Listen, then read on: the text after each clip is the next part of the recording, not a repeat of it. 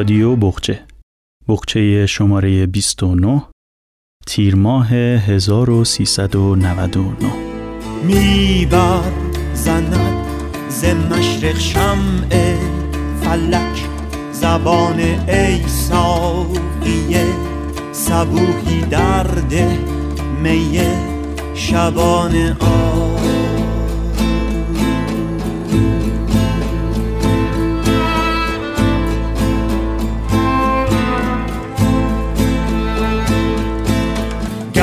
سنگ فت نبارد فرق منش.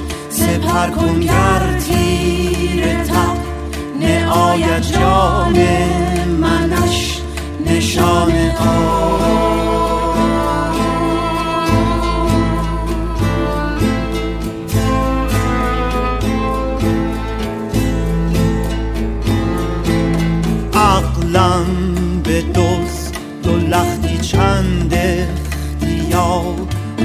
رو دانش عقلم به دوز. دو لختی چند اختیار رو دانش هوشم ببر. زمانی تا کی غمه زمان هوشم ببر. زمانی تا کی غمه زمان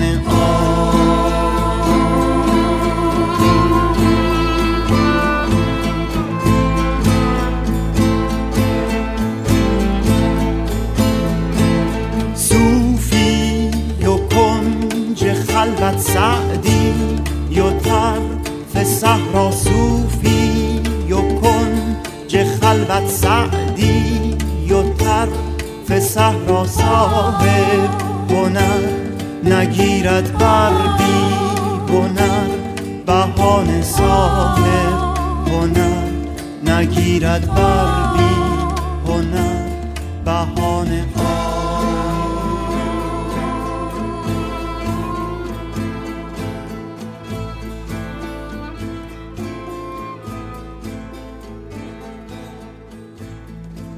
خیلی ها وقتی به من که سردبیر مجله‌ای در باب مسافرت و ماجراجویی هستم می‌رسند می‌پرسند که آیا در دنیایی که دیگر کاملا نقشه برداری شده هنوز هم نقاط هیجان انگیزی می شود سراغ کرد؟ پاسخ من این است. فراوان چون ماجراجویی واقعی دل به دریا زدن و رفتن به نقاطی نیست که تا به حال پای هیچ کس بدان نرسیده باشد. ماجراجویی واقعی رفتن به جایی است که خودتان هنوز نرفته اید. ماجراجویی واقعی جستجوی چشمانداز وسیع سرزمین های ناشناخته درون ماست که با جادوی سفر کشف می شوند.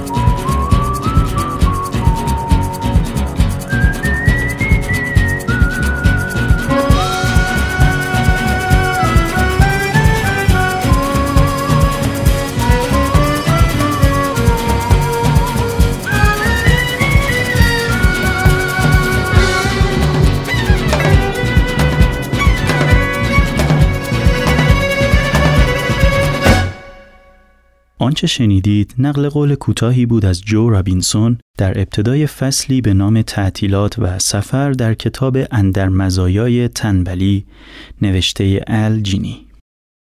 این کتاب را نشر گمان با ترجمه سما قرایی چاپ کرده است.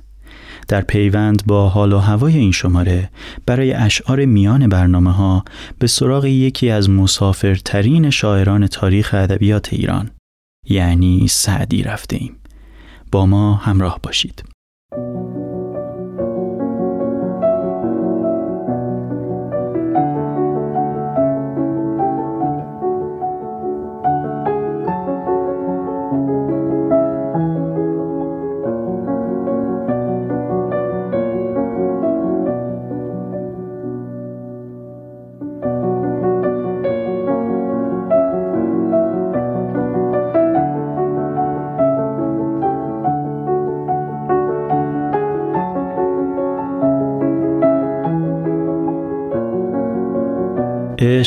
در دل ماند و یار از دست رفت. دوستان دستی که کار از دست رفت.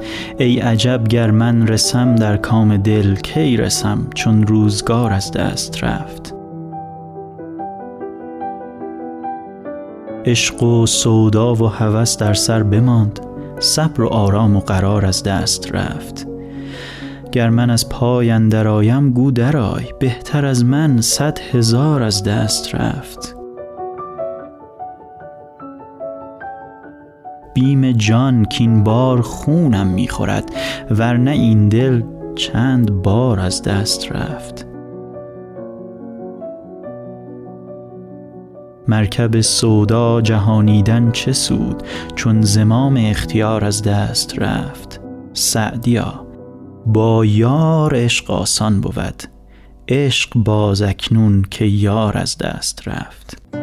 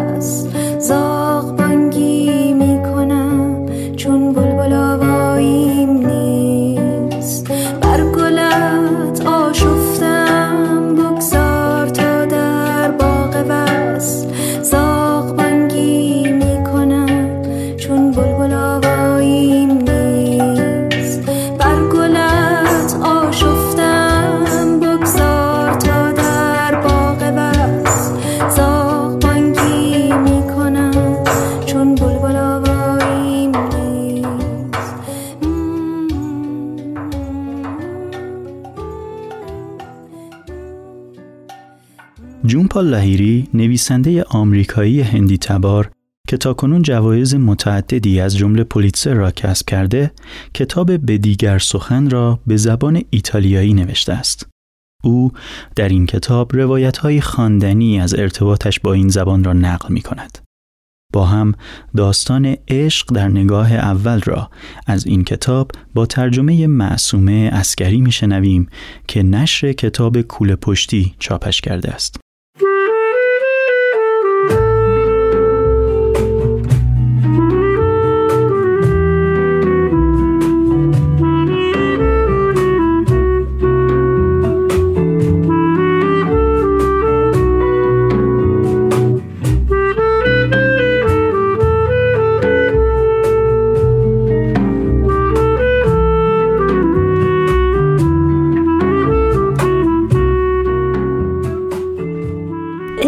نگاه اول در سال 1994 من و خواهرم تصمیم گرفتیم به یک سفر خارجی برویم و فلورانس را انتخاب کردیم. من در بوستون بودم و معماری رنسانس میخواندم. کلیسای پاتسی برونلسکی، کتابخانه میکل‌آنژ. غروب بود که به فلورانس رسیدیم. درست چند روز مانده به کریسمس. اولین قدم زدنهایم در تاریکی بود. در جای صمیمی و شادی بودم. مغازه ها ویترین زمستانی داشتند. خیابان های باریک و شلوغ که بیشتر شبیه راهرو بودند تا خیابان. جهانگردهای دیگری هم مثل من و خواهرم بودند اما زیاد نبودند. مردمی را دیدم که تا ابد اینجا زندگی می کنند. به سرعت و بی توجه به ساختمان ها راه می رفتند. از میدان ها بی لحظه توقف می گذشتند. یک هفته ای آمده بودم تا ساختمان ها را ببینم و میدان ها و کلیساها را تحسین کنم. اما از همان ابتدا ارتباطم با ایتالیا همانقدر که بسری بود شنیداری هم بود. هرچند ماشین زیاد نبود شهر زمزمه داشت. صداها و مکالماتی می شنیدم که دوستشان داشتم و هر جا بودم آن صداها را می شنیدم. انگار که تمام شهر یک تئاتر بود که مخاطبانی بیقرار داشت که قبل از شروع نمایش داشتند هم همه می کردند.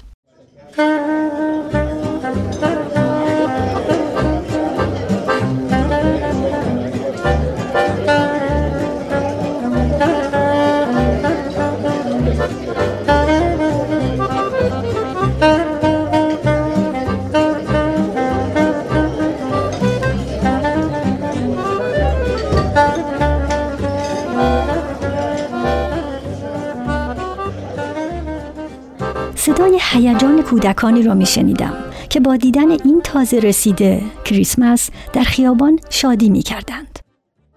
محبت و عطوفت را آن روز صبح توی اتاقم در هتل حس کردم وقتی زن نظافتچی از من پرسید اوت دارومی تو بنه؟ خوب خوابیدی؟ مردی در پیاده رو پشت سرم بود و وقتی می‌خواست رد شود گفت پرمسو اجازه می دهید؟ نمی توانستم جواب بدهم. نمی توانستم مکالمه کنم. می شنیدم. هرچه می شنیدم در مغازه ها، رستوران ها مرا دچار یک تحریک آنی شدید و متناقض می کرد. انگار در آن واحد هم ایتالیایی در درونم بود و هم کاملا چیزی خارجی بود. به نظرم مثل یک زبان خارجی نبود. هرچند می‌دانستم هست. این زبان خیلی برایم آشنا بود. علا رقم این که تقریبا هیچی نمیفهمیدم یک چیزهایی میفهمیدم. چی میفهمیدم؟ یک چیز زیبا. بله مطمئنا زیبا بود. اما زیبایی درون آن وارد نشده بود. مثل زبانی بود که من برای اینکه ارتباط برقرار کنم باید یاد می گرفتم. مثل آدمی بود که روزی آن را تصادفی ببینی و با او احساس نزدیکی کنی.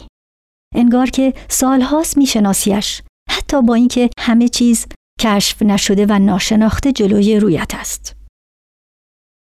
اگر این زبان را یاد نگرفته بودم، احساس نارضایتی و بیکفایتی می کردم. حس می کردم درونم یک فضای خالی برایش وجود دارد. همزمان حس اتصال و انفصال داشتم. احساس نزدیکی و در عین حال دوری. آنچه حس می کردم چیزی فیزیکی و توضیح ندادنی بود. یک جور بی احتیاطی درونم زبانه می کشید. یک اشتیاق پوچ، یک تنش مطبوع، عشق در نگاه اول.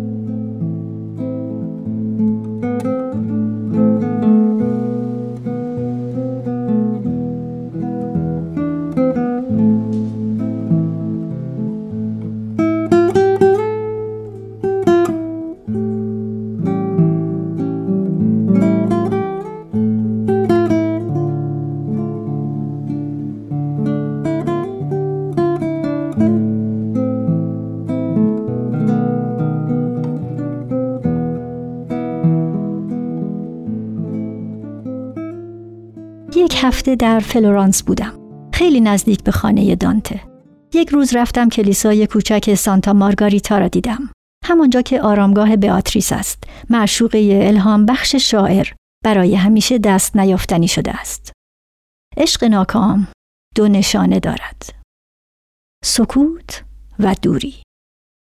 واقعا نیازی نداشتم این زبان را یاد بگیرم. در ایتالیا زندگی نمی کردم و دوستان ایتالیایی هم نداشتم. فقط یک هوس بود. با این حال این هوس چیزی جز یک نیاز دیوانوار نبود. همانطور که در بسیاری از روابط هوسآلود شیفتگی هم به یک از خودگذشتگی وسواسگونه تبدیل می شد. همیشه یک چیز نامتعادل در میان بود. یک تلافی، یک عمل متقابل. عاشق شده بودم اما طرف مقابلم بی تفاوت بود. زبان هرگز به من محتاج نبود.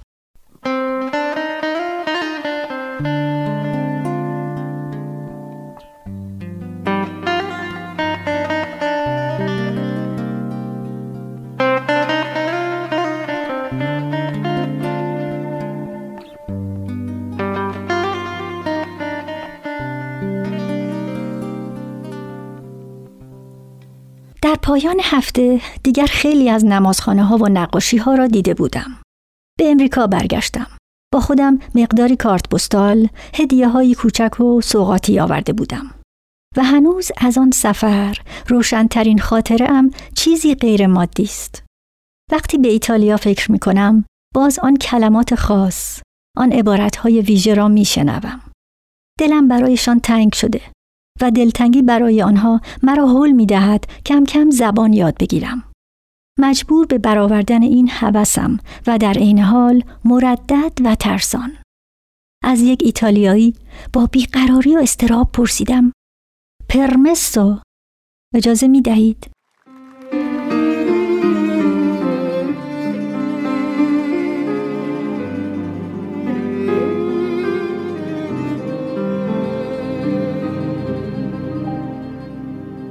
I found my love in Portofino.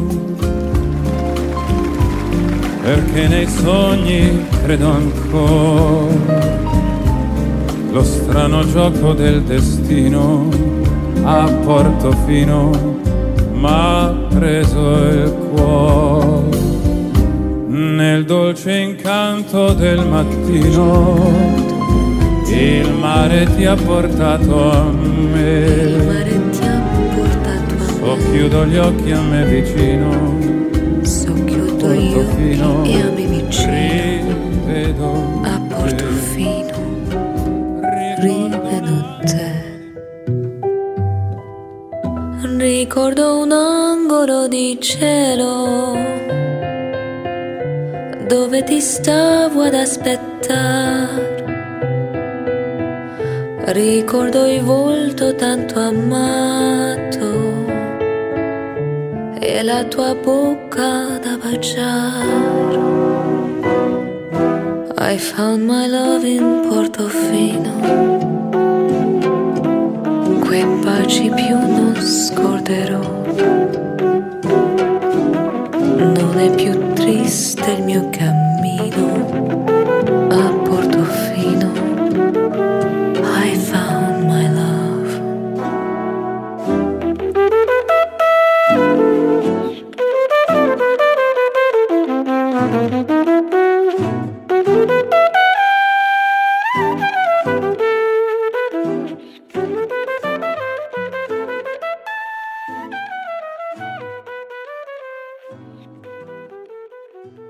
این که تو داری قیامت است نه قامت. وین نه تبسم که معجز است و کرامت. هر شب و روزی که بی تو می رود از عمر بر نفسی می رود هزار ندامت. عمر نبود آنچه قافل است و نشستم. باقی عمر ایستاده ام به قرامت. چشم مسافر که بر جمال تو افتاد عزم رحیلش بدل شود به اقامت.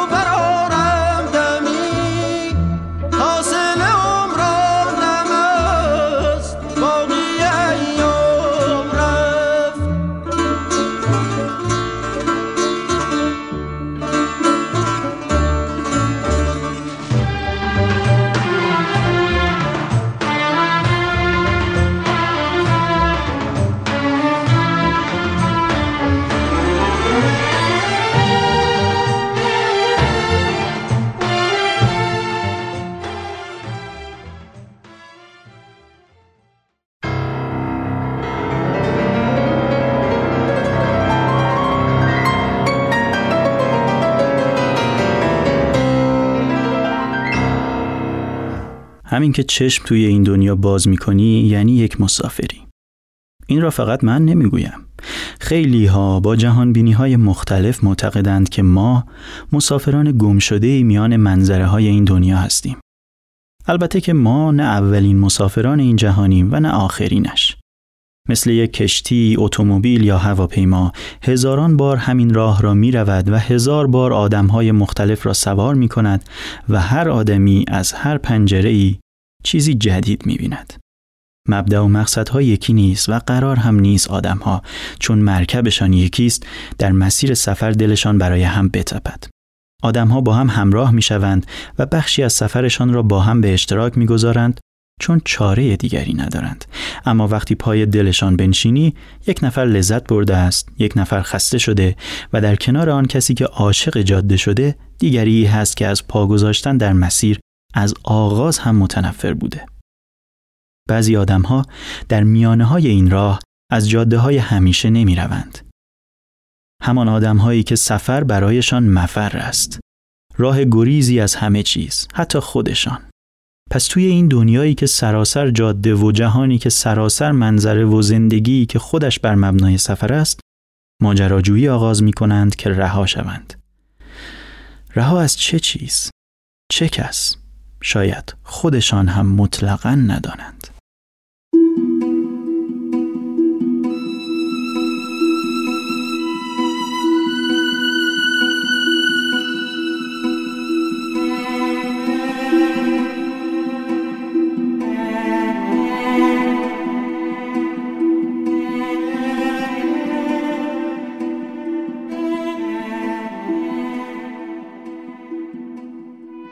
اگر پا گذاشتن درون سفر پرماجرای زندگی را ره رهایی ببینیم به کجا سرازیر شویم که گره ها همانی نباشد که بود؟ کجا باشد که دل تنگ نباشد؟ آدم ها چیزی داشته باشند برای گفتن غیر از دردهاشان غیر از وهمهاشان و غیر از پیامدهای حماقتبار لحظه هایی که به عبس اسمهای دهان پرکن رویش می‌گذارند تا یادشان برود چقدر از تجربهش قصه دارند. کجا باید رفت که جنگ نباشد؟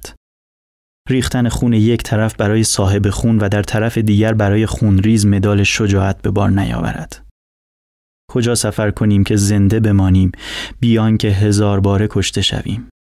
آنجا که شبها قرار است از پهلوی قصه ای به پهلوی قصه دیگر دراز نکشیم کجاست؟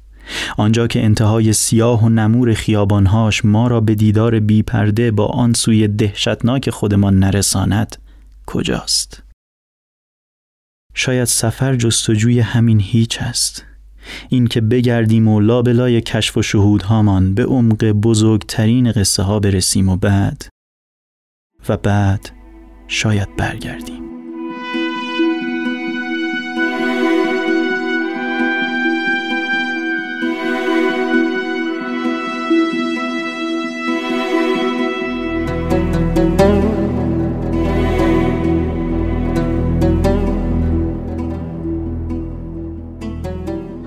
شاید روزی فیزیکدان ها بفهمند که سفر به اعماق خودمان را با چه فرمولی می شود توضیح داد. شاید آن روز بتوانیم بفهمیم که آدمی وقتی خودش را آن طرف خیابان یا توی قیافه یک آدم مرده یا توی کج های یک شی می بیند چطور زمان کش می آید و چطور پس از تجربه این کش آمدگی همه چیز تغییر می کند. چه می شود که هیچ چیز و مطلقا هیچ چیز میان یک شب بی انتها ما را وامی دارد که بگردیم و بگردیم و چشمهای ترس خوردمان را پشت قبار راه و خستگی سفر و عبوسی های من قایم کنیم و قر بزنیم که در سفر زندگی هیچ نیافته ایم و هیچ را که یافتیم راه برایمان تمام بشود و رفتن بیمعنا. به خانه برمیگردیم به جایی که پشت زمانها ترکش کرده ایم به جایی انتهای شب.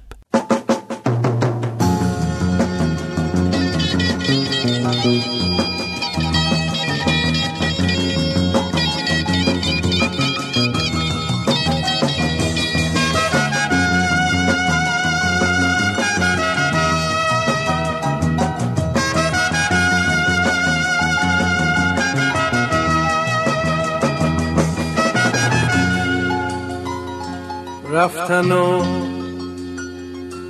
رفتن و رفتن. دل به تنهایی سپردن. رفتن اما نرسیدن. لب دریا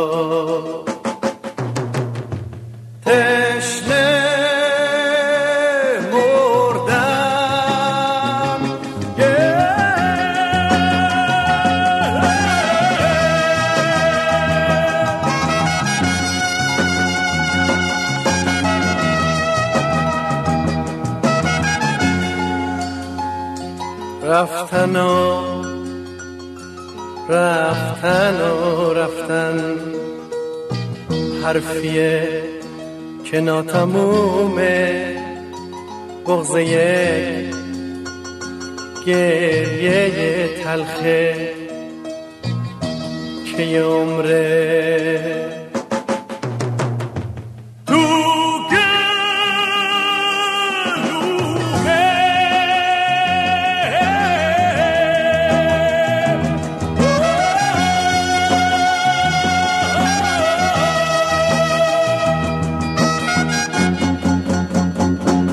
واسه من سفر همیشه یه کبوتر سفیده که رسینه سفیدش قطر قطر خون چکیده. گفتنی ها رو باید گفت میگم این حرف و با فریاد. مثل ابرای مهاجر نمیشم هم سفر باد. به سفر من دیگه تن در نمیدم. گریه از درد سفر سر نمیدم. به سفر من دیگه تن در نمیدم. گریه از درد سفر سر نمیدم. متنی که خوانده شد برداشتی است آزاد از کتاب سفر به انتهای شب اثر لوی فردیناند سلین روایتی پیرامون یکی از تنها ترین شخصیت های خلق شده در آثار ادبی. گم شدن مثل یه سایه. میونه غبار کینه. لب بسته. پای خسته. قصه سفر.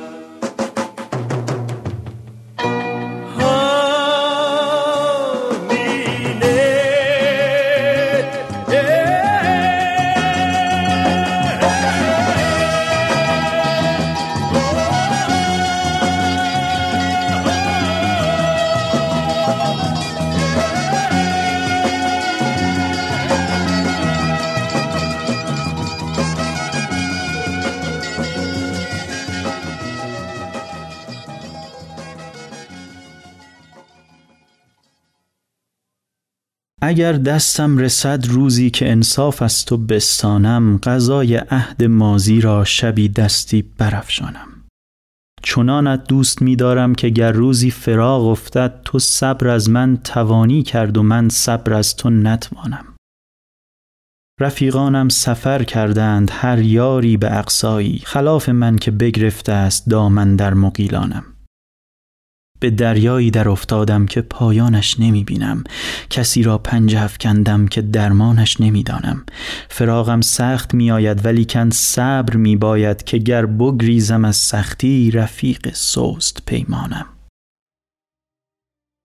مپرسم دوش چون بودی به تاریکی و تنهایی؟ شب هجرم چه می‌پرسی که روز وصل حیرانم؟ شبان آهسته مینالم مگر دردم نهان ماند. به گوش هر که در عالم رسید آواز پنهانم.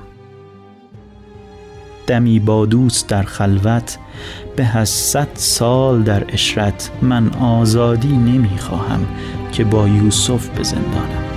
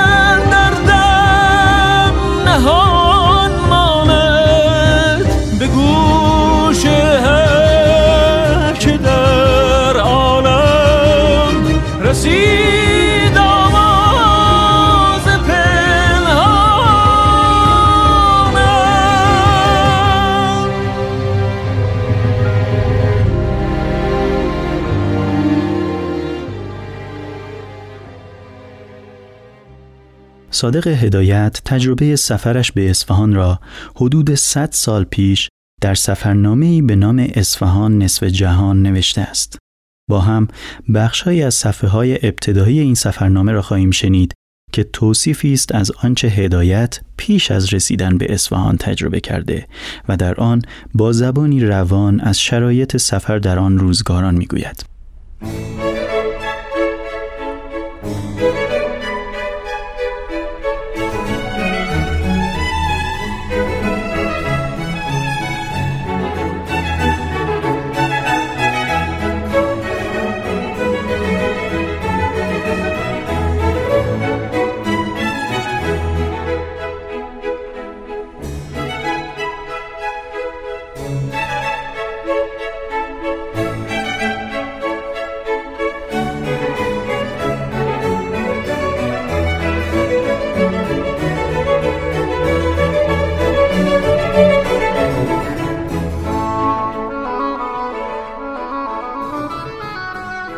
یادم است در مدرسه ابتدایی که بودم برای سه ماه تعطیل تابستان علاوه بر تکلیف های گوناگون از طرف مدیر اختار شد که باید روزنامه خودمان را بنویسیم.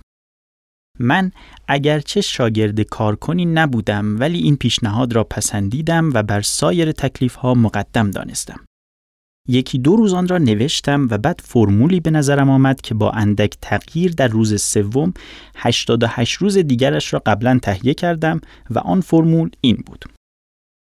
صبح زود برخواسته وضوع ساختم نماز صبح را خواندم و پس از دعا به وجود مدیر محترم و نازم معظم صرف چاشت کرده ظهر پس از صرف نهار چهار رکت نماز به جای آوردم. بعد از ظهر قدری علم الاشیا و تاریخ انبیا خواندم.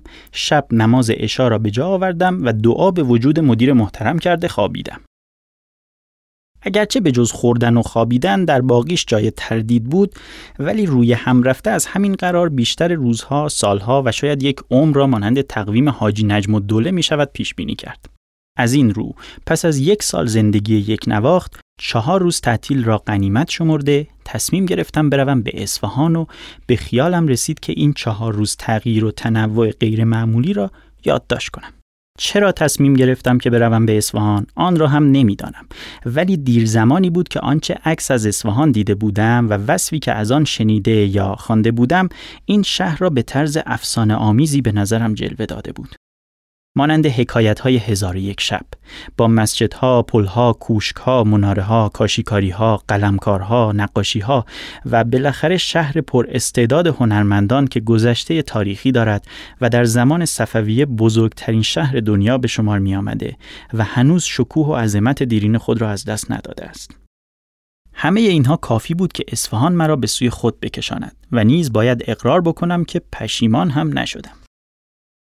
ولی مسافرت به این آسانی انجام نمی‌گیرد. اولا چهار نفر از رفقا حاضر شدند که با من بیایند ولی جز مایه دردسر چیز دیگری نبودند و خورده خورده تحلیل رفتند.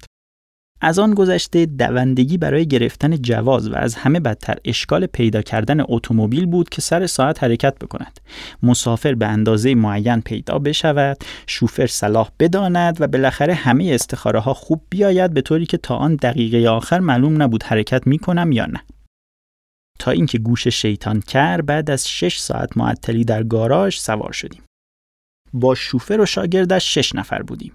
من و یکی از آشنایان که به دیدن خیشانش می‌رفت و یک نفر کلیمی سرخ آبل رو که بینی مانند قرقی داشت و به بوشه می‌رفت تا مال و تجاره بیاورد عقب اتومبیل نشستیم. شوفر و شاگردش و یک نفر ارباب زرتشتی با گردن کلفت و سیبیل های آویزان جلو نشستند.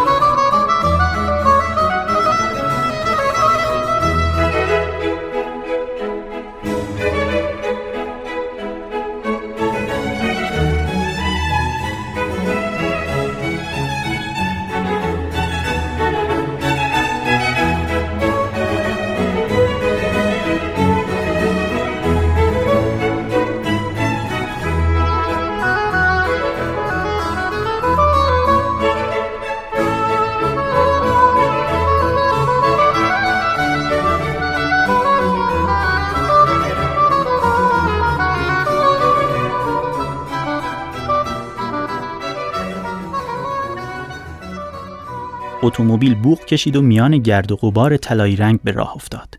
ساعت پنج و نیم بود که در شاب دولزیم برای مرتبه دوم از ما جواز خواستند. ارباب که از آن کهنه سفر کرده ها بود موقع را مناسب دید و خودش را مانند به اصفهان لای پوستین پیچید و یک دستمال ابریشمی هم دور کلاهش بست. من فلسفه دستمال را نفهمیدم ولی به طور کلی کسانی هستند که چه در خانه و چه در سفر جای خودشان را خوب درست می کنند. اگرچه یک وجب هم باشد. ارباب ما از آن تکه ها بود. با پوستینی که آستینش از اتومبیل آویزان بود هرچند ناراحت و جا برایش تنگ بود ولی به نظر می آمد که اینجا را قبلا برای او آماده کرده بودند. برعکس ما سه نفر که به هر تکان اتومبیل از جایمان می پریدیم اتومبیل دوباره به راه افتاد. چشمانداز دو طرف جاده بیابان بود با تپه های پست و بلند. گاهی درخت کوچک و سبزه های تنک رنگ پریده از دور دیده می‌شد. دو رج تیر تلگراف دو طرف جاده بود و یک طرف آهنی و یک طرف چوبی. اتومبیل خیز برداشت، میلغزید، جست می‌زد. ارباب از جای خودش تکان نمی‌خورد. کهریزک با درختهای مرتب و دودکش کارخانه قندسازی پدیدار شد. باز هم جواز خواستند. من دیگر تکلیف خودم را فهمیدم و دانستم هر جا یک درخت ببینم باید جوازم را از قبل حاضر بکنم.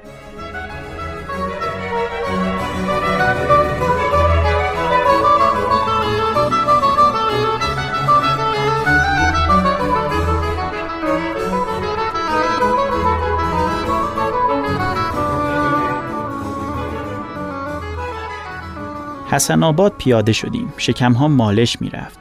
ما جلوی قهوه خانه ای نشستیم. نسیم ملایمی میوزید. شاگرد قهوه چی روی سکو نشسته بود تره خورد می‌کرد. چقدر خوشبو بود. گویا تره اینجا میکروب حسبه نداشت ولی بدتر از حسبه رو در بایستی بود که مانع از خوردن آن شد.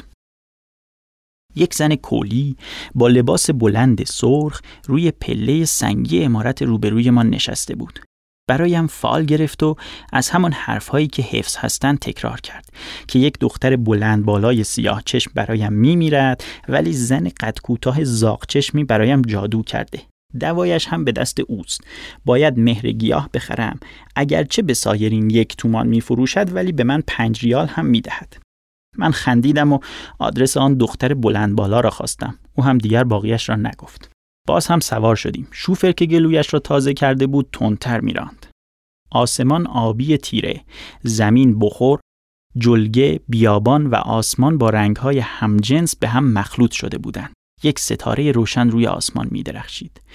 چراغ کوشک از دور پیدا شد. از جلوی چند آبادی کوچک و قهوهخانه رد شدیم. اتومبیل ها همه به سوی قوم می رفتن. از روی پل رودخانه شور که گذشتیم نسیم خونکی وزید ولی در تاریکی هرچه دقت کردم نتوانستم دریاچه را تشخیص بدهم. ماه از زیر ابر در آمده بود. به شهر قوم نزدیک می شدیم. سه چراغ از همه بلندتر در تاریکی شب سو می زد. اتومبیل ما جلوی گاراژ ایستاد. بی اندازه شلوغ بود. من و رفیق آشنایم به طرف صحن رفتیم. دکانها باز بود. اتومبیل‌ها بوغزنان مسافر می آوردند. مردم در آمد و شد بودند. آخوندها با گردن بلند و عبایی که روی دوششان موج می‌زد تسبیح میگردانیدند و قدم می‌زدند.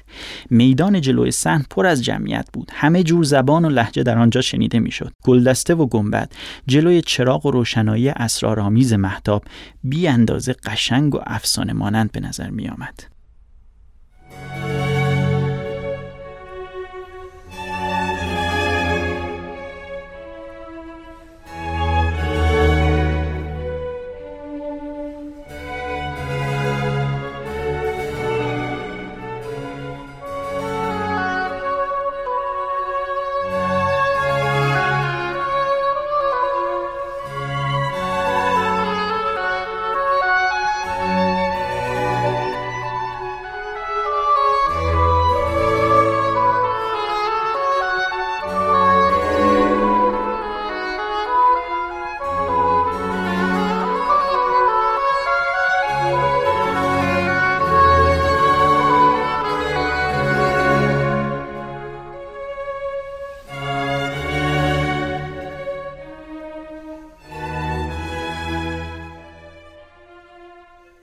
سر راه در قهوه خانه همسفرهایمان را پیدا کردیم که دور میز نشسته بودند و شام میخوردند. ما هم رفتیم و با آنها شریک شدیم. در اتومبیل که نشستیم گدایی آمد شبیه مرحوم تولستوی با چشمهای کوچک پیشانی بلند بینی بزرگ و ریشه دراز سفید شاگرد شوفر به عنوان سوقات دو تا تنگ و یک شیردان خریده بود آنها را گذاشت جلوی پای ما و زحمتمان مضاعف شد نصف شب بود که از روی پل گذشتیم. شهر تاریک بود. تنها سه ستاره درخشان که مال گلدسته بود مانند چراغ دریا می درخشید. اتومبیل ما خیز برداشت و هوا را می شکافت. باد پوست صورت ما را نوازش می کرد. چند دقیقه از میان بوی عطر گلی گذشتیم که معلوم نبود چه است. در راه برخوردیم به یک دسته اولاق که بارشان خار بود. شوفر که خوابالود بود اتومبیل را نگه داشت. چراغ چشم یکی از الاغها را زد جلو آمد و سرش خورد به اتومبیل و بر زمین قلتید شوفر و صاحب خر به هم فوش دادند ما هم رد شدیم. چون در این وقت شب میان صحرا با شوفر خوابالود کار دیگری هم نمی‌شد کرد و هیچ قانونی نمی‌توانست از تجاوز شوفر جلوگیری بکند و اگر قاضی هم در اتومبیل داشتیم یا خوابش برده بود و یا چشمش را به هم میگذاشت. بالاخره جلوی در کوچکی که بالای آن علامت بنزین پارس بود شوفر اتومبیل را نگه داشت. اینجا را شیرین بالا می گفتند شوفر پیاده شد و رفت. همسفرها همه چرت می زدند. مدتی منتظر شدیم معلوم شد شوفر رفته و در بالاخانه ای که روی تپه است خوابیده.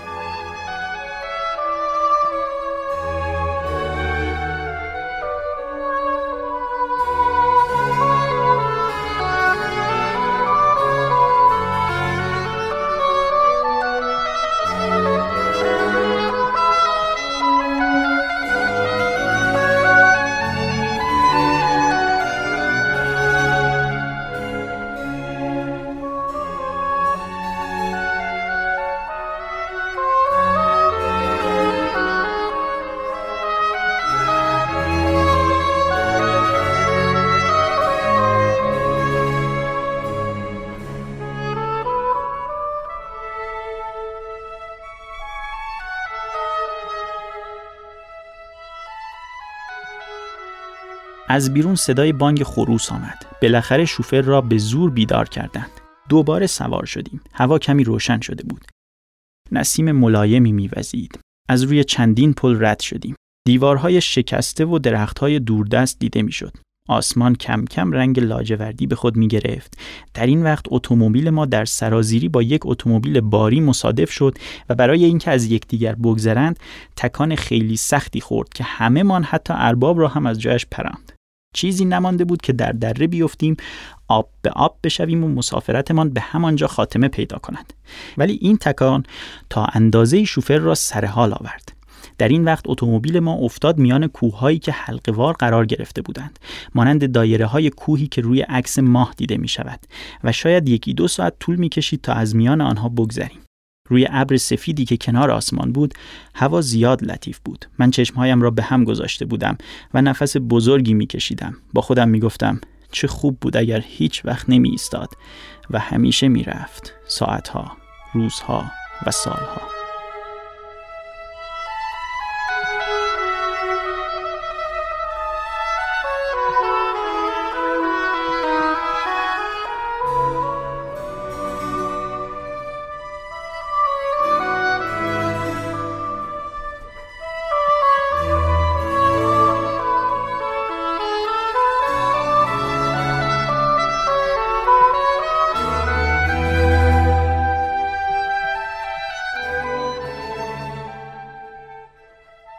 خورشید مانند فانوس نارنجی که پایین آن مایل به سرخی باشد از پشت کوه درآمد و ابرها به رنگ خونابه پراکنده شدند هیکل کوهها کم کم مشخص می شد. کوههایی که حلقه وار دور ما را گرفته بودند. کوههای دلیر و محکم که کشش مخصوصی داشت و مانند این بود که اسراری در بردارند. تا چشم کار می کرد تپه های دوردست دشت و هامون دیده می شد که روی آنها خار رویده بود. از دور درخت و کشزارهای سبز نمودار شد. دهاتی ها با قبای قدک آبی به رنگ آسمان در این ساعت گرگومیش زمین را بیل می‌زدند و کار می‌کردند. من خسته بودم. سرم گیج می‌رفت. به نظرم آمد اگر مرا در آنجا میگذاشتند با همان مردمان می توانستم یک زندگی تازه و ساده ای بکنم. عرق بریزم و زمین را شخم بزنم. زمین درو شده با بوی گوارا، بوی مخصوص به خودش، روزها، ماهها، سالها. هیچ خسته نمی شدم. اول پاییز ها روی آسمان پرواز می کردن. زمستان ها زنها دوک می ریسیدن و قصه می گفتند و از قیمت گندم، جو، آب، زمین و غیره صحبت می کردند.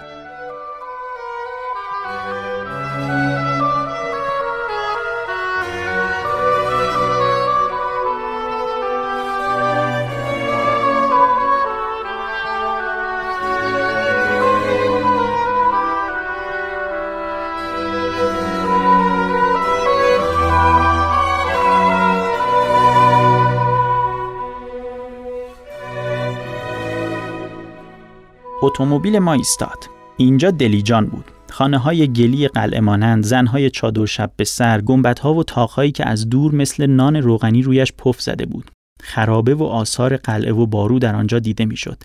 یک دسته چلچله روی دیوار نشسته بود. مردهای آنها قبای قدک بلند، کلاه تخم مرغی و گیوه داشتند. همان لباس قدیمی که پدرانشان می پوشیدند و هنوز هم در تخت جمشید دیده می شود. بعد در قهوه خانه مشغول خوردن چاشت شدیم ولی ارباب عقیدهش این بود که برویم به میمه چون ماست و سرشیر آنجا معروف است پس از تهبندی مختصری سوار شدیم بالاخره نزدیک می شدیم. هوا کمی گرم شده بود. کوههای بختیاری و دامنه های دوردست آنان نمایان شد. ولی اتومبیل صدای مهیبی کرد و به قول شوفر اصفهانی چرخش پکید. از قرار معلوم دو فرسنگ به مورچه خورد داشتیم. مدتی طول کشید تا اتومبیل درست شد و به راه افتاد. دوباره از دور سر و کله آبادی، سبزه و مردمی که مشغول کار بودند دیده شد. یک کاروانسرای بزرگ شاه که بالای آن شبکه آجری داشت سر راهمان بود. این همه کاروانسراها و منزلهای خراب که در راه دیده می شود گویا به واسطه رواج اتومبیل و کساد مسافرت با اسب و درشکه است. زیرا که دیگر مسافر احتیاج ندارد در آنجا بار بیاندازد و شب را بماند. در مورچه خورد ایست کردیم از آنجا تا اصفهان نه فرسنگ است و گفتند که رشته کوه سده یا کوه سید محمد که تمام بشود بلافاصله شهر اصفهان واقع شده به نظر می آید که مورچه خورد در قدیم شهر بزرگ و آبادی بوده و امروز به حال قریه خرابی در آمده است هنوز ویرانه آبادی های پیشین دیده می شود. هوا گرم بود. در قهوه خانه وارد شدیم. من یک کاسه ماست سر کشیدم ولی ارباب سفره را پهن کرد و چانهش گرم شد.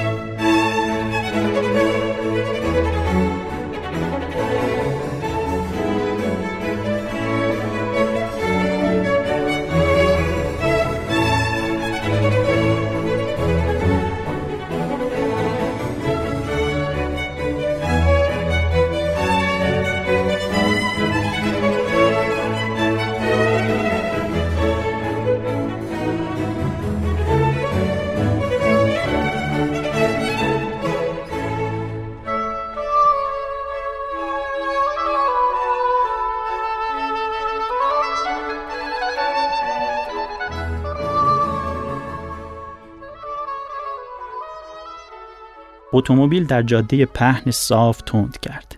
امامزاده جعفر با گنبد فیروزه‌ای رنگش از پشت سر ما گذشت. من حساب آخرین رشته کوه سده را داشتم. همینطور که نزدیک می شدیم کم کم شهر اصفهان نمایان می شد.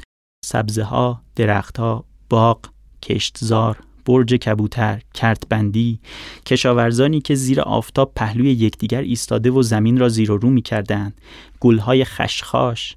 در اولین وهله اصفهان شهر فلاحتی درجه اول به نظر می آید که فلاحت در آن از روی قاعده علمی و دقت کامل انجام می گیرد همانطوری که در شهرهای فلاحتی اروپا دیده می شود شاید اصفهان نمونه ای از آبادی های دوره ساسانیان را نشان می دهد و چنان که در ایران باستان معمول بوده رعیت اصفهان کشاورزی را وظیفه مقدس خودش می داند.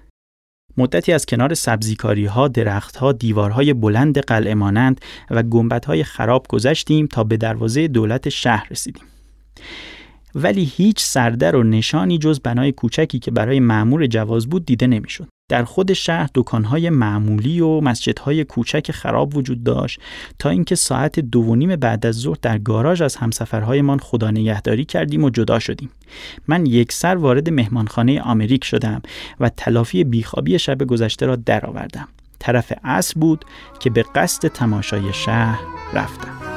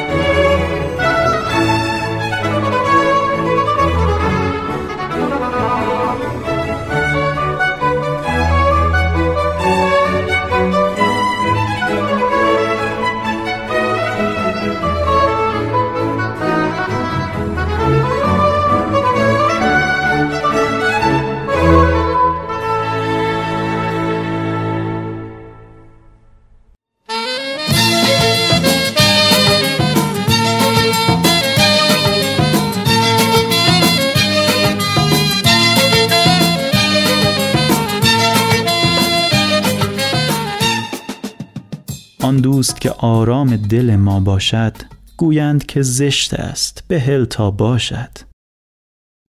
شاید که به چشم کس نزیبا باشد تا یاری از آن من تنها باشد.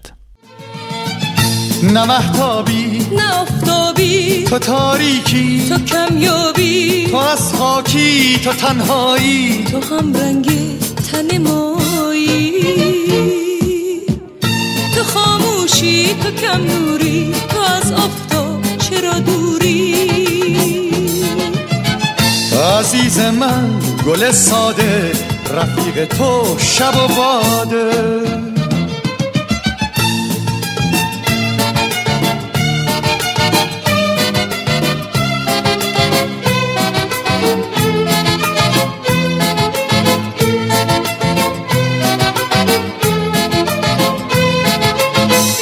نه خورشید باش نه چون بارون خودت باش و بیا بیرون. ببین بی تو چه بی دستم ولی با تو کسی هستم.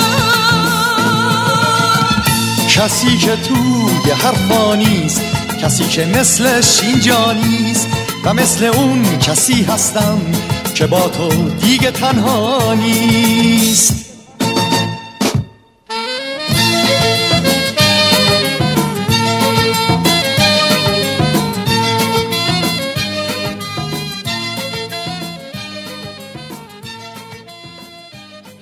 آدمی هزاران سال است که سعی کرده پاسخ هر چیز ذهنی ناملموسی را علاوه بر دنیای واقعی در جهان خیالها و افسانه ها هم جستجو کند.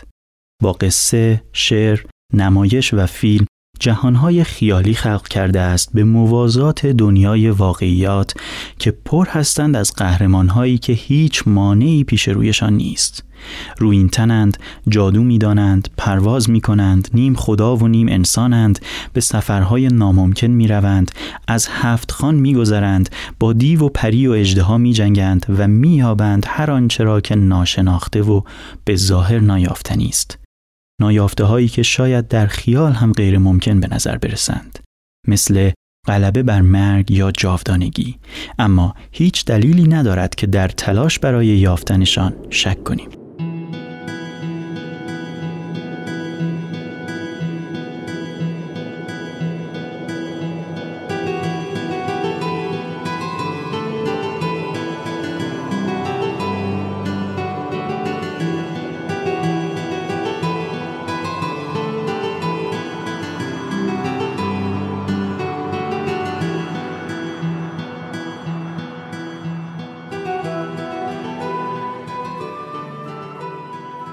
مجله کتاب ماه هنر در شماره 107 108 خود در مرداد و شهریور 1386 مقاله با نام پویش ها و سفرها در جهان اساتیر چاپ کرده است.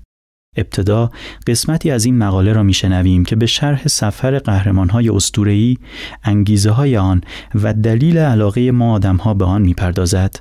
بعد از آن نوبت به سفر یکی از این قهرمان ها گیلگمش می‌رسد که در شماره 16 کتاب هفته در بهمن 1340 با ترجمه احمد شاملو منتشر شده است. سفر در حماسه سومری گیلگمش زاییده غم و حراس است. غم و حراسی که با از دست دادن دوست به قلب آدمی هجوم می آورد و او را به حرکت می آورد. سفری پر مخاطره در مبارزه با مرگ. در جستجوی ناشناخته ای که جاودانگیش لقب می دهند. همان اکسیری که بر مرگ و غم چیره و مانع جدایی هاست. با گیلگمش و سفرش در جستجوی جاودانگی همراه باشید. راهی با سرگردانی های دراز و دشوار که شاید به طلوع آفتاب بیانجامد.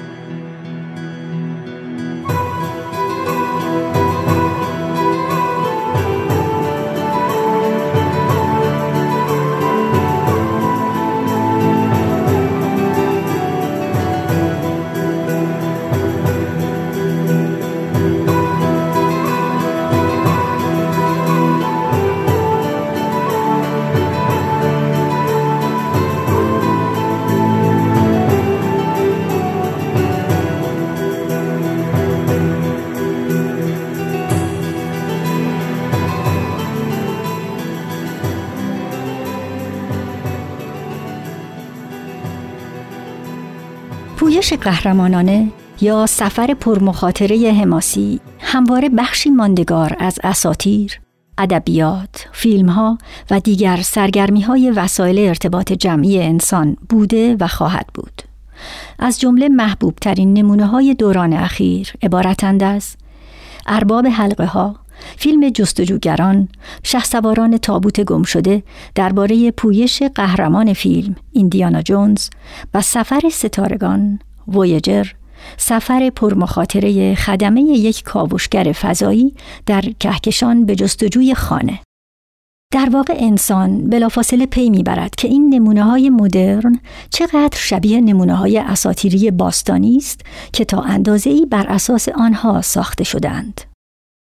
اول که هدف قایی پویش ها و سفرهای گوناگون همواره از فهرست محدودی از آرمان ها یا مقاصد به دست می آید که همه در حسرت آن هستند. برای مثال، ثروت یا اشیای ارزشمند یا جادویی هدفی رایج است. همانطور که ایندیانا جونز به دنبال تابوت گم شده و یاسون در پی پشم زرین است در یک افسانه معروف اسکاندیناویایی تور یکی از خدایان تلاش می کند چکش کوبنده خود را بازیابد. و در یک داستان رمانتیک کلاسیک سلتی شوالیه های آرتورشاه به دنبال جام مقدس هستند. جامی که به ظاهر مسیح از آن نوشیده بود. مشابه با آن سفر سفینه فضایی وویجر برای یافتن خانه یادآور سفر ده ساله اولیس قهرمان یونانی برای رسیدن به خانه پس از غرق شدن کشتیهایش توسط خدایی خشمگین است. از اهداف رایج دیگر پویش ها و سفرهای اساتیری یافتن راز جاودانگی مانند داستان باستانی گیل گمش قهرمان بین النهرین جستجو در پی عشق یا عشق از دست رفته و تلاش برای یافتن ارتباط فردی با طبیعت و خداست.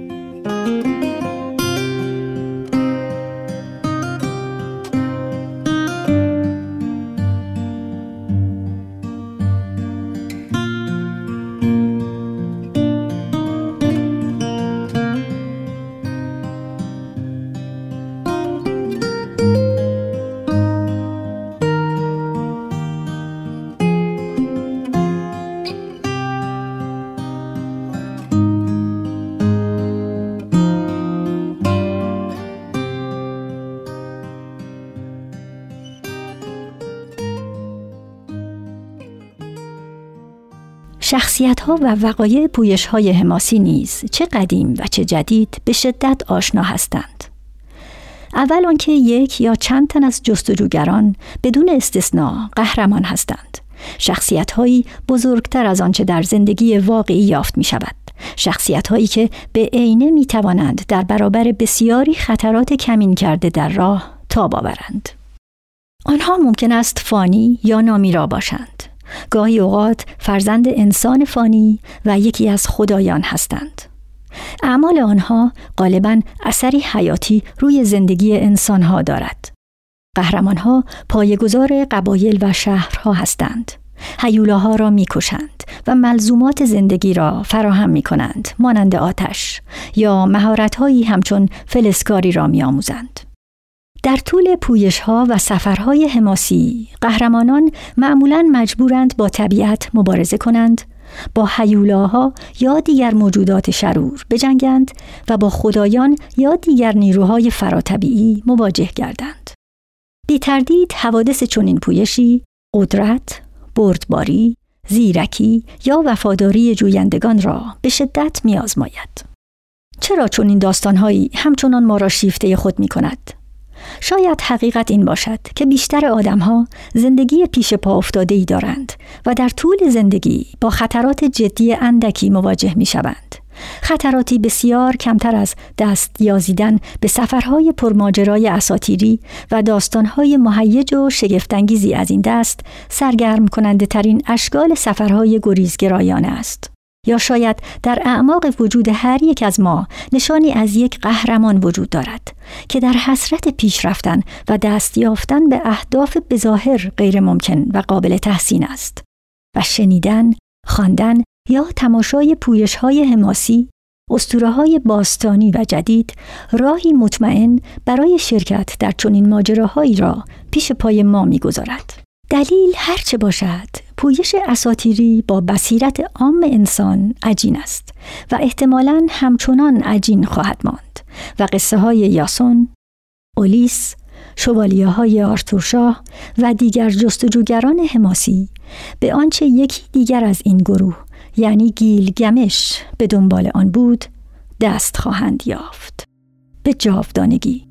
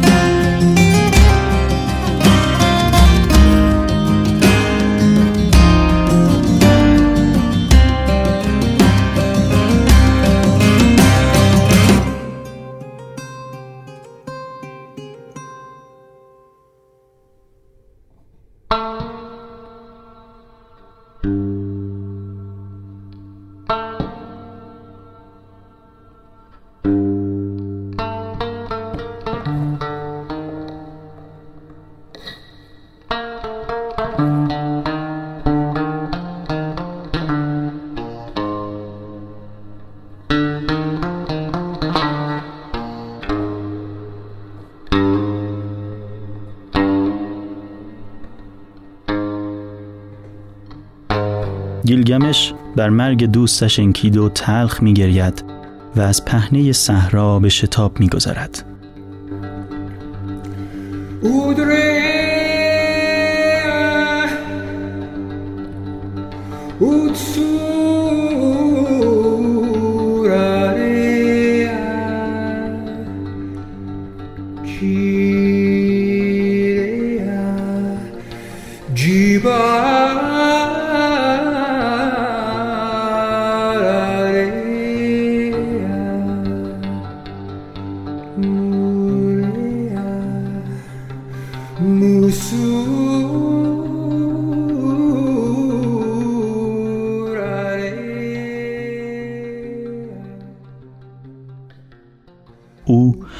خود چنین اندیشه می کند.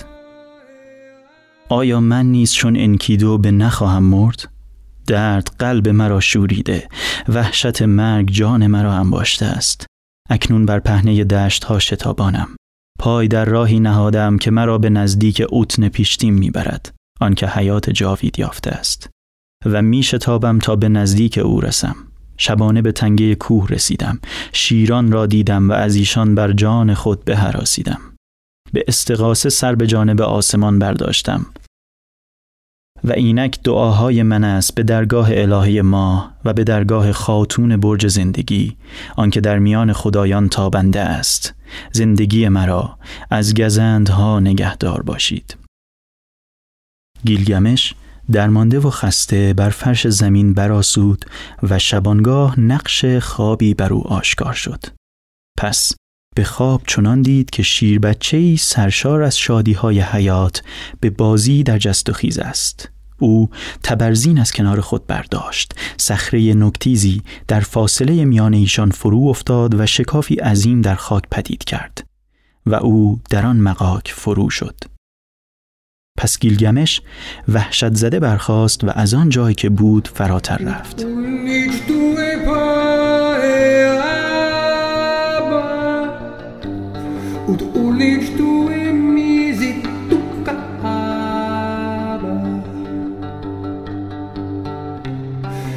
Eshkalamba karinda shuaba Shurinda kalamba kanichta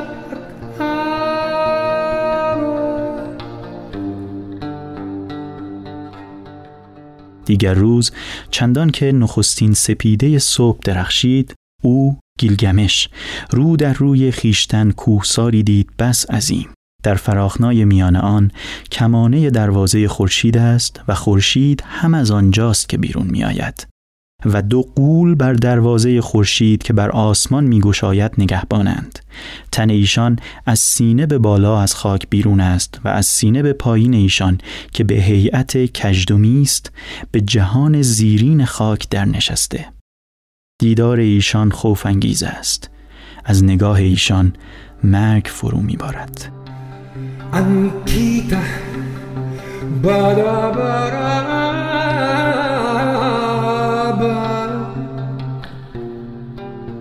Ki Anta Barasu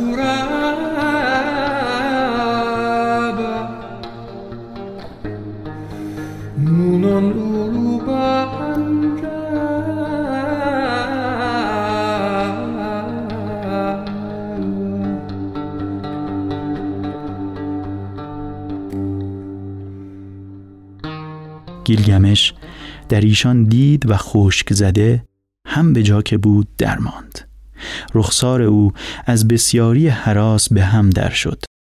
با خود حیزت و در برابر ایشان فروتنی کرد.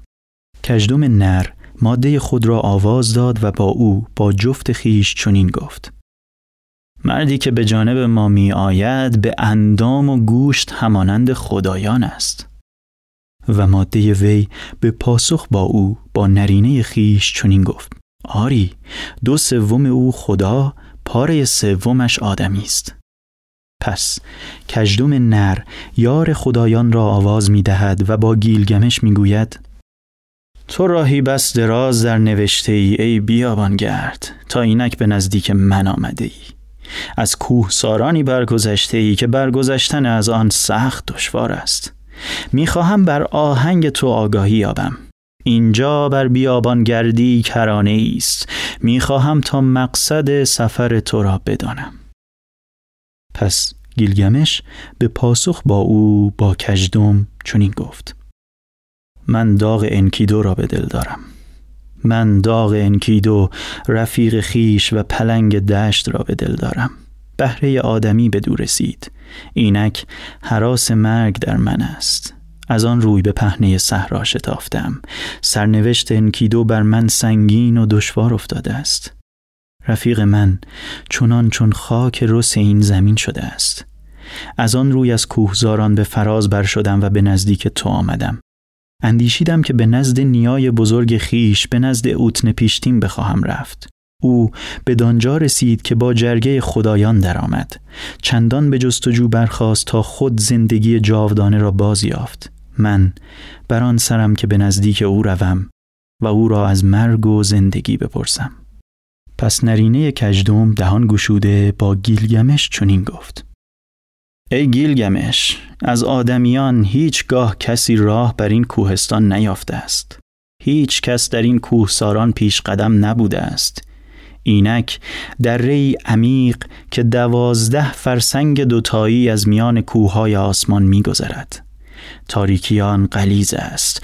در راه ژرف از روشنی نشانی نیست. راه به طلوع آفتاب می کشد به غروب آفتاب باز می گردد ما نگهبانان دروازه راه ژرف تاریکیم. پشت کوه دریاست که سرزمین های خاک را در بر گرفته. از این دره ظلمات هیچ گاه آدمی بر نگذشته است. پشت دروازه خورشید منزلگاه نیای توست. سرای اوتن پیشتیم. دور از اینجا بر دهانه رود است در آن جانب آبهای مرگ. این است که هرگز هیچ کشتی تو را بدان سویها نخواهد برد. گیلگمش با نگهبان دروازه آفتاب چنین گفت راه من از دردها می گذرد درد خوفانگیز غم نصیب جان من است. آیا می باید روزگار خیش به زنگ و مویه به کنم؟ مرا جوازی ده تا به کوهستان درآیم. تا اوتن پیشتیم را دیدار کنم و راز زندگی را از او پرسم چرا که او آن را باز یافته بگذار تا بگذرم. باشد که من نیز زندگی را به دست دارم. و کجدم با او چنین گفت. ای گیلگمش تو دلاوری و قدرتهای تو سخت عظیم است. پس برو و به گساخی راه را بجوی. باشد که به سلامت از راه ژرف تاریک بگذری. دروازه خورشید که ما بر آن نگهبانیم بر تو گشوده باد. پس گیلیمش رو در راه نهاد. او به راهی می رود که به طلوع آفتاب می کشد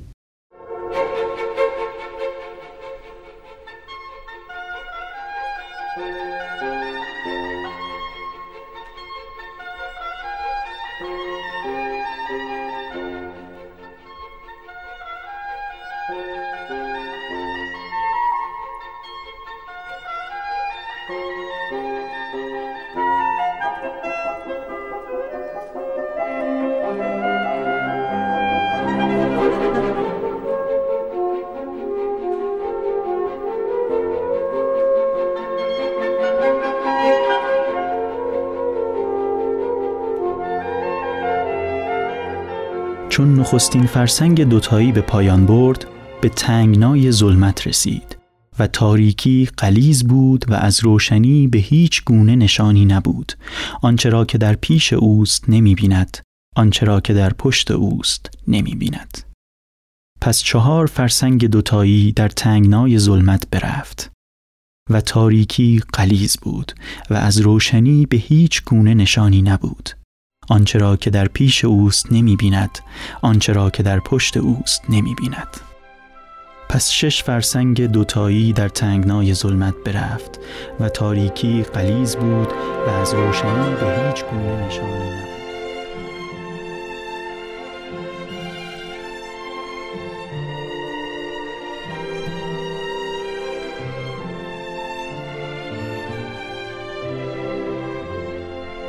پس ده فرسنگ دوتایی در تنگنای ظلمت برفت. اکنون تنگنای دره به فراخی می گراید و اینک نخستین سپیده روز در برابر نگاه اوست. پس دوازده فرسنگ دوتایی پیشتر رفت. اینک روشنی است و روشنایی روز دیگر بارش به برگرفت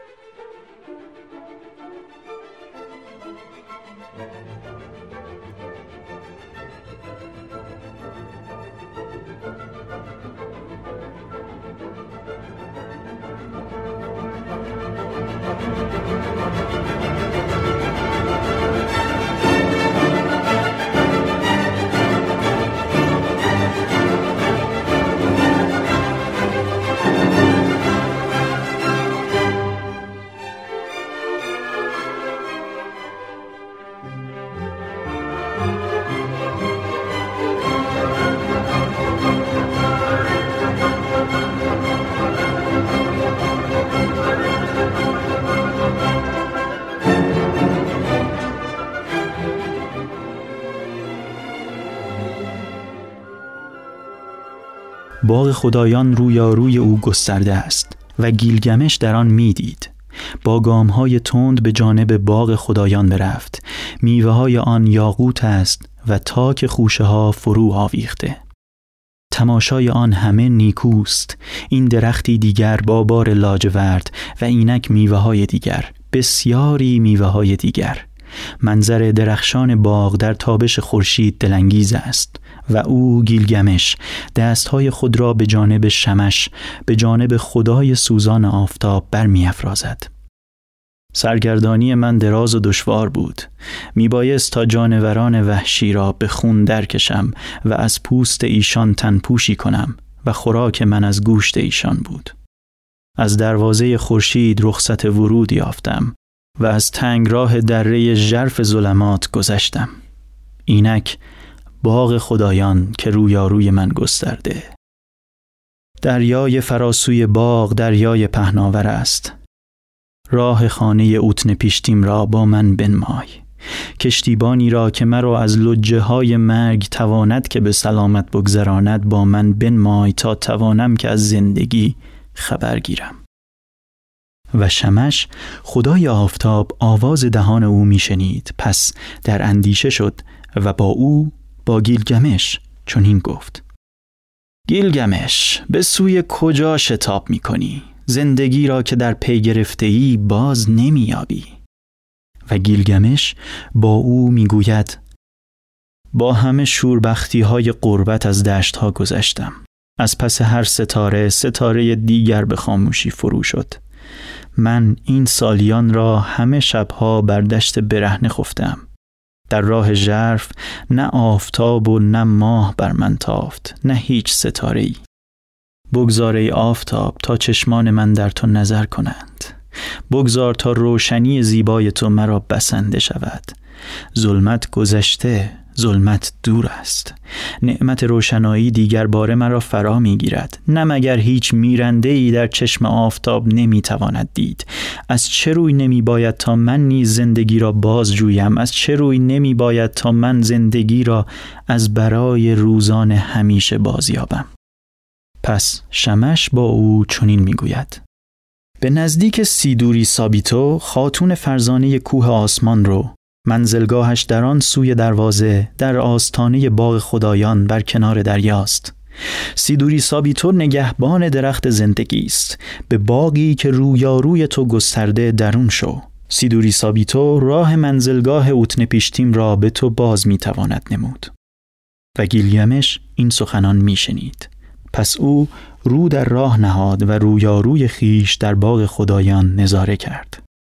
صدرها در انبوهی پرشکوهند.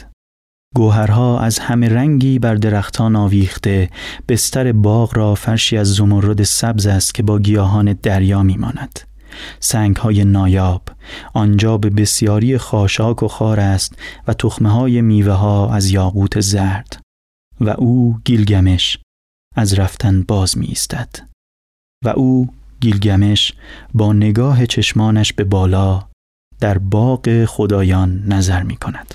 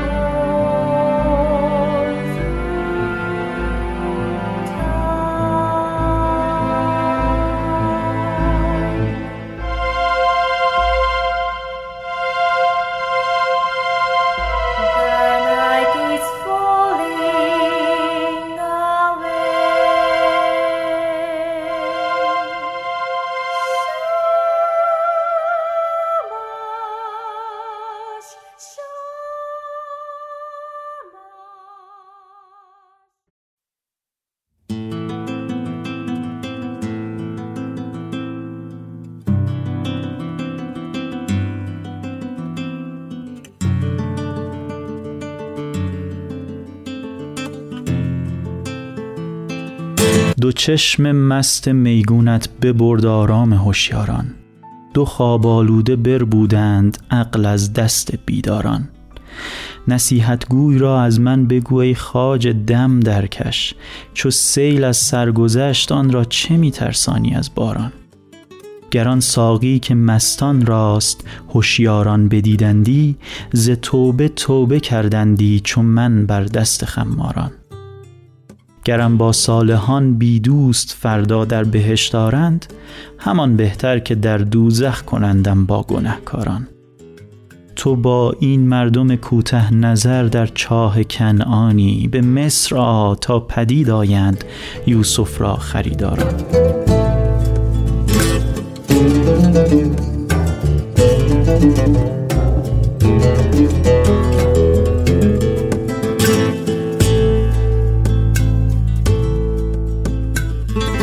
دو چشم مست میگونت به بردارام هوشیاران. دو خواب آلوده ببودند عقل از دست بیداران عقل از دست بیداران.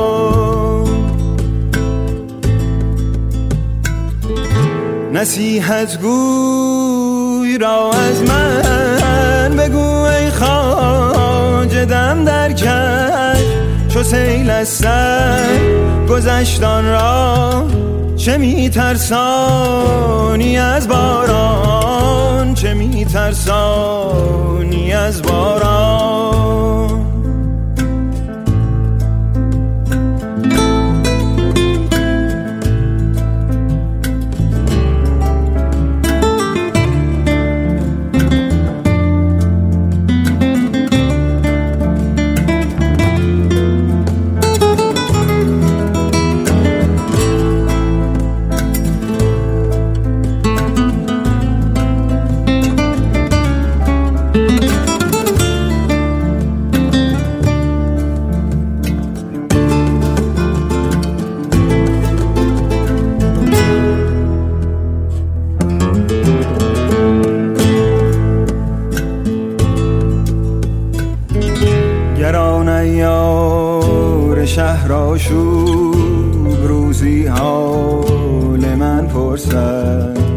بگو خوابش نمی‌گیرد.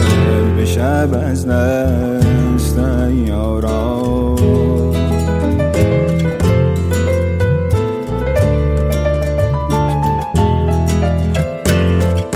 الا ای باد شبگیری بگویان ماه مجلس را. تو آزادی و خلقی در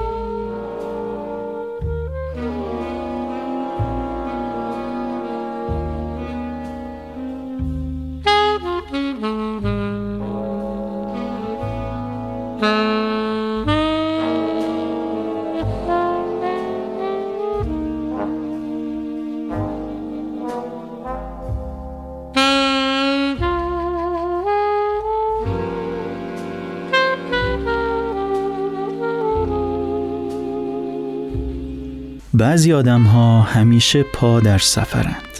همیشه چیزی هست که ناشناختگی و رازآمیزیش آنها را به دنبال خود بکشاند. از این طرف دنیا به آن طرفش. از خشکی به دریا از جنگل به کویر کوه به کوه دشت به دشت. همیشه چیزی هست که راهیشان کند. برایشان هم مهم نیست که این راه چه اندازه خطرناک و چه اندازه سنگلاخ می‌تواند باشد. هدف آن ناشناخته آن راز است. هر جا که باشد باید رفت و هر چه باشد باید جست. باری. برای بعضی از این جور آدم ها ایران همیشه سرزمینی رازآمیز بوده است. همین باعث شده که اشاق قدیمی راز و خیال مخاطرات سفر در دنیای پیش از وسایل نقلیه امن و سری را به جان بخرند و به دنبال کشف ناشناخته یا برملا کردن رازی به ایران سفر کنند.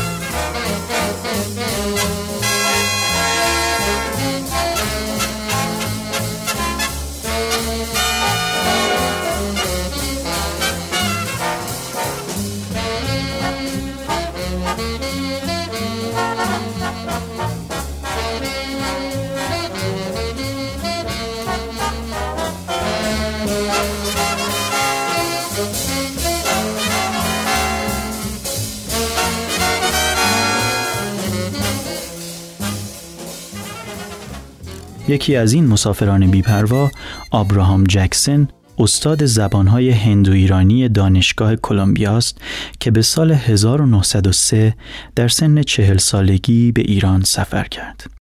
او پیش از سفرش مطالعاتی گسترده درباره زبانهای باستانی ایران داشت و جانش شیفته زرتشت بود. سفرش به ایران هم بیشتر به صدای تحقیق در آثار تاریخی ایران برای یافتن شواهدی از زندگی زرتشت و آینهای رازآمیز مقان بود. همین سودا او را از نیویورک به مسکو و از آنجا با قطار به باکو و تفلیس و ایروان و از آنجا که حد نهایی خط ریلی بود با درشکه به جلفا در مرز ایران کشاند. خواندن سفرنامه جکسن نشان می دهد که سفر در ایران دوره مزفر شاه قاجار تا چه اندازه دشوار بوده است. خود او در جایی از سفرنامهش می نویسد که بیشتر وقت من در آخرین روزی که در تفلیس اقامت داشتم صرف تدارکات نهایی و تکمیل سازوبرگ سفر شد. زیرا هنوز بجز در تهران مهمانخانه و راه آهن در ایران نیست و کلمه مسافرت مترادف با رنج و مرارت است.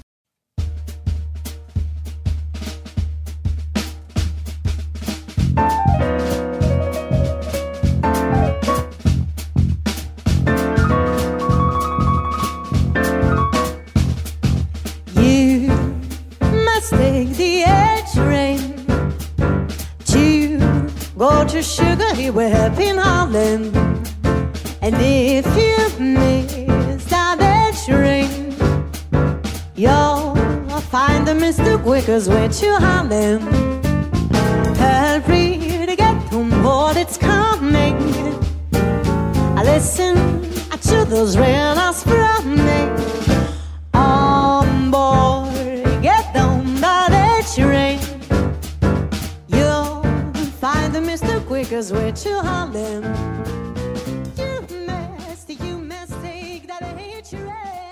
اما به نظر می رسد هیچ کدام از آن خطرها و بلاها و مصیبت هایی که او در سفرش به ایران متحمل شد نتوانست ذره ای از آن شیفتگی بکاهد.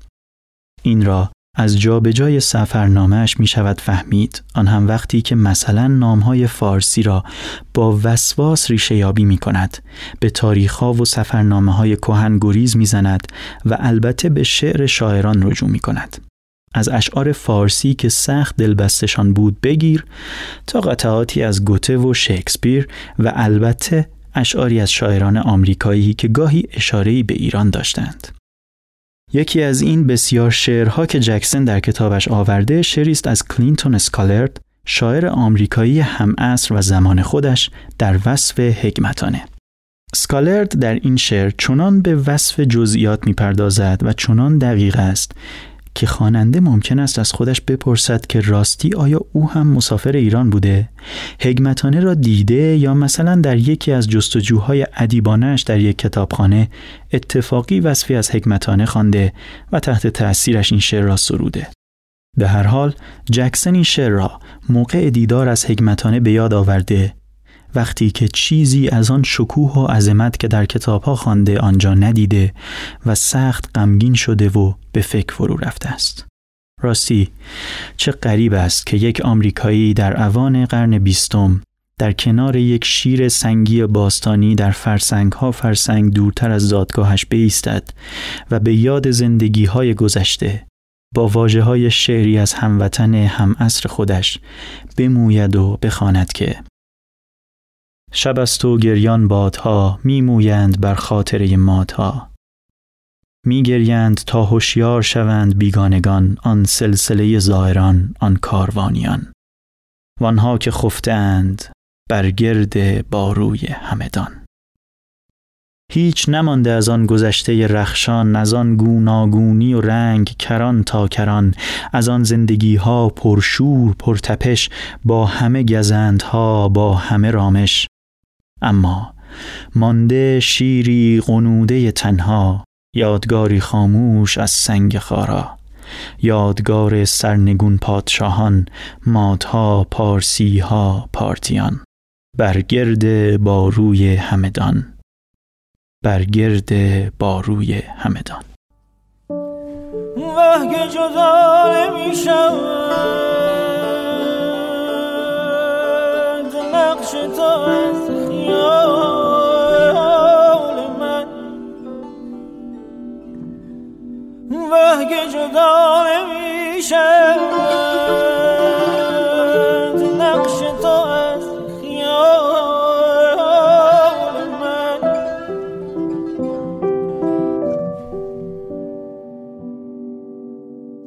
تا چه شود به عاقبت در طلب حال من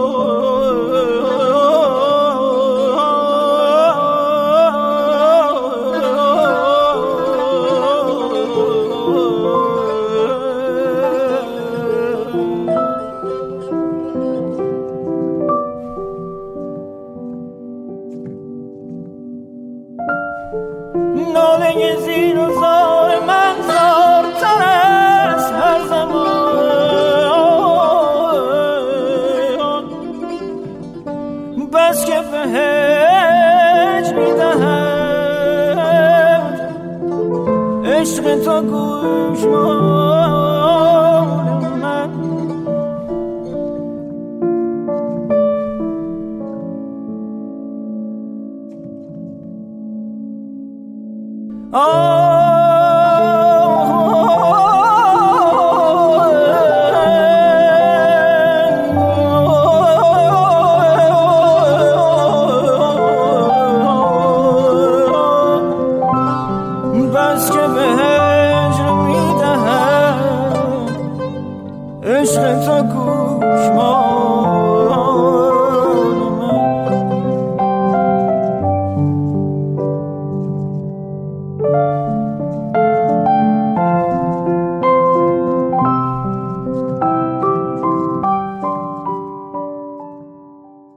خوشحالیم که در این شماره نیز همراهمان بوده اید.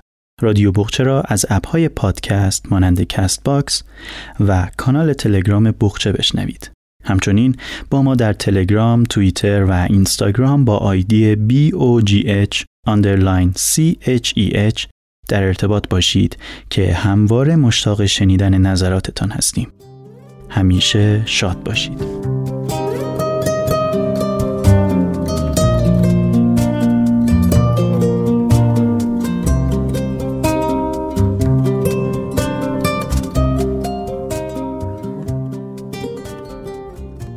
بمان. کنج همین اتاق زیر همین پنجره تماما باز که محتاب از آن میبارد. بمان میان سکوت دلپذیر خودت. خالی شو از همه چیز و همه کس از شهر و قوقا از تکاپو از سکوت حتی. این بار این گونه سفر کن. فرموده چون به سفری بیرون شوید بدان قصد شوید که به دوستی از دوستان خدا در رسید. اما چون دوست اینجا درون دل نشسته چاره چیست؟ که مردی بایزید را گفت چرا هجرت نکنی و به سفر بیرون نشوی تا مردم را فایدت دهی؟ گفت دوستم مقیم است به وی مشغولم و به دیگری نمی پردازم دوستت مقیم باشد و راهی جاده ها شوی به امیدی دیداری وسالی شاید. نشاید. دوستت مقیم اگر باشد در جواب مرد که گفت آب که در یک جا بماند بگندد با یزیدوار خواهی گفت دریا باش تا هرگز نگندی. دریا اگر باشی دوست در تو خواهد گنجید. دنیای بیکرانی است این درون این وجودی که بایزید دریایش می‌خواند و امروزه از آن به جان تعبیر می کنند هفت شهری نامتناهی که هر چه پیشتر روی بیکرانگیش پابرجاست. بیرون میان هیاهوی زنگ آلود زندگی که با شتاب پیش می رود هیچ خبری نیست.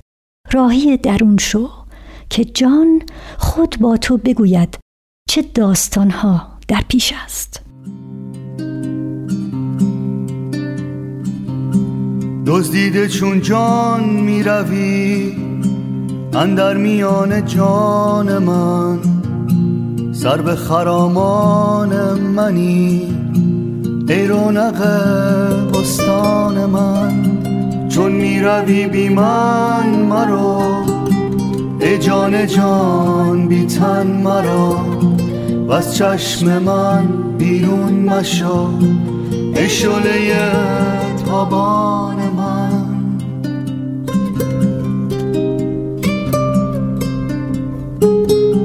هفت را بردارم از هفت دریا بگذرم. چون دلبران بنگری در جان سرگردان من. می‌روی بی من مرا. ای جان جان بی تن مرا. از چشم من بیرون مشا. ای شله تابان من